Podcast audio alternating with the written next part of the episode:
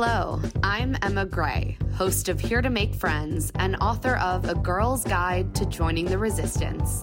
And today I'm excited to introduce one of my favorite feminists who's been featured on Encyclopedia Womannica, Emily Dickinson. As a young, budding writer, I was always drawn to Dickinson's poetry. To me, she represented what a woman on her own in the world, unattached to a man, might learn to be the great art that comes from women who might traditionally be overlooked. This episode initially aired in December, but I think Emily Dickinson should also be celebrated as a remarkable feminist.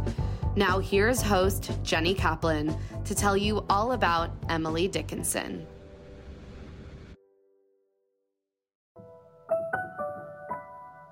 Hello. From Wonder Media Network, I'm Jenny Kaplan, and this is Encyclopedia Womannica. Today's beautiful mind is considered one of America's greatest and most original poets, and perhaps one of the greatest lyric poets of all time. She's said to have been singularly brilliant, breaking conventions and boldly experimenting with new forms and ideas way ahead of her time. Though very few of her poems were published during her lifetime, her work has had an immense impact on subsequent generations. Let's talk about Emily Dickinson. Emily was born in Amherst, Massachusetts on December 10, 1830, to Edward and Emily Dickinson. She was the second of three children. Emily's father, Edward, an ambitious lawyer and native son of Amherst, prided himself on playing a large role in the community as an elected state congressman, the treasurer of Amherst College, and the chairman of the annual cattle show. He also served one term as a U.S. congressman. Much less is known about Emily's mother, though her surviving correspondence suggests a quirky intelligence that belies her reputation as a passive wife. Emily, her older brother Austin, and younger sister Lavinia all attended the one room elementary school in Amherst before moving to Amherst Academy, a prestigious school out of which Amherst College has grown.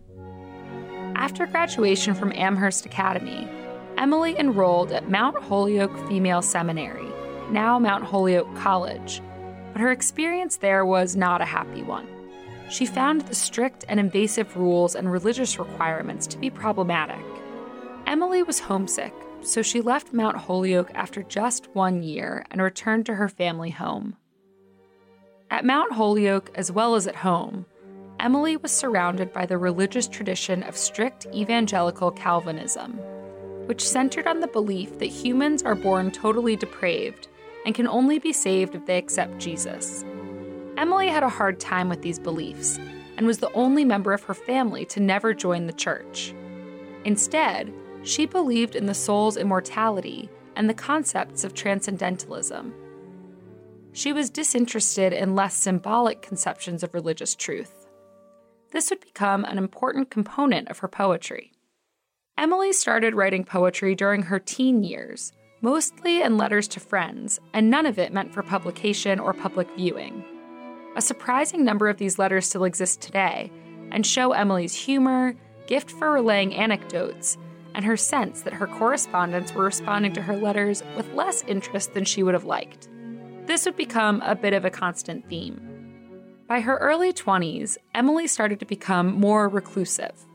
She restricted her social activities and reduced her correspondence to a select few with whom she maintained intense relationships through letters.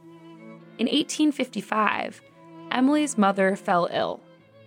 Because neither Emily nor her sister were married, the two were subsequently required to spend significant time on domestic pursuits, taking care of the Dickinson household.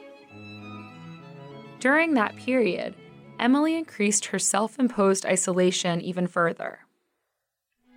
Between 1855 and 1858, Emily wrote a lot of poetry. In the summer of 1858, Emily began compiling her work into little books. She wrote clean copies of her poems onto fine stationery and then sewed the sheets together at the fold to create small booklets.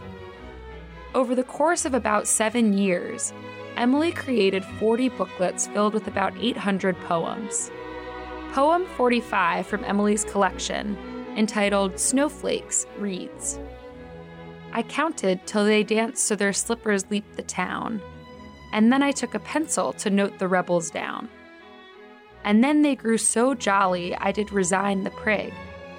And ten of my once stately toes are marshaled for a jig. Because Emily never left any instructions regarding these booklets, we can only guess what her intentions were for them.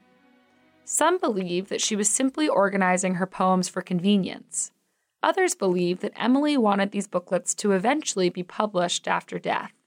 In the late 1850s and early 1860s, Emily seems to have suffered through some kind of personal crisis that may have been partially due to romantic rejection. We don't have a clear record of exactly what was going on, but this, along with other issues in her family, made Emily heavily distressed and further increased her isolation. Instead of succumbing to whatever she was going through, Emily wrote extraordinary poems at an even more prolific rate. During the Civil War era, Emily explored the ironies of humanity, often tragic, such as the constant denial of fulfillment and the search for the divine in the everyday in her poems. She also wrote profoundly about what it meant to be a woman during her time, women's subjectivity and subordination, and the need for self reliance and greater liberty. In her last 15 years, her social life was nearly completely conducted by correspondence. After her father's death in 1874, Emily even had a passionate romance with a Massachusetts Supreme Court judge entirely by letter. She continued to write about 35 poems per year. In the 1880s, Emily experienced tragedy after tragedy, as first her mother died and then many of her closest correspondents, one after another. This culminated in the sudden death of her beloved eight year old nephew. After that, she stopped seeing almost everyone.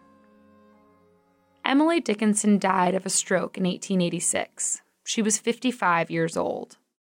After Emily's death, her sister Lavinia put extraordinary effort into getting Emily's poems published.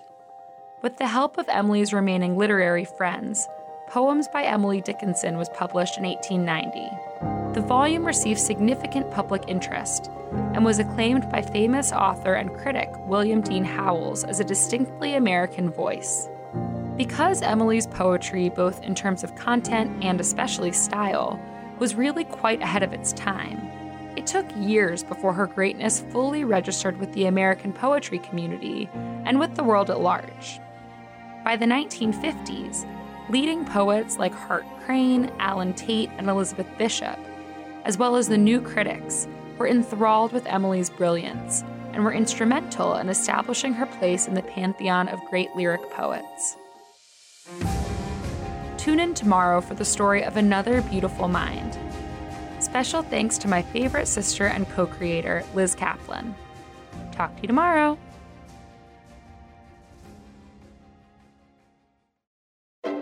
Before you go, I want to tell you about another show I think you'll like. Think about the books that have changed you, the ones that made you see the world in a whole new light. On the But That's Another Story podcast, best-selling author Will Schwalbe talks to influential guests about the moments and books that have been transformative for them hear Jodie Foster talk about how reading Franny and Zooey by J.D. Salinger convinced her to put her acting career on hold so she could go to college and form a community.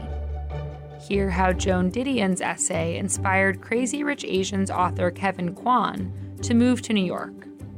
We love celebrating the books that have changed our lives, just like we love honoring the women who've shaped our history. Check out But That's Another Story wherever you get your podcasts.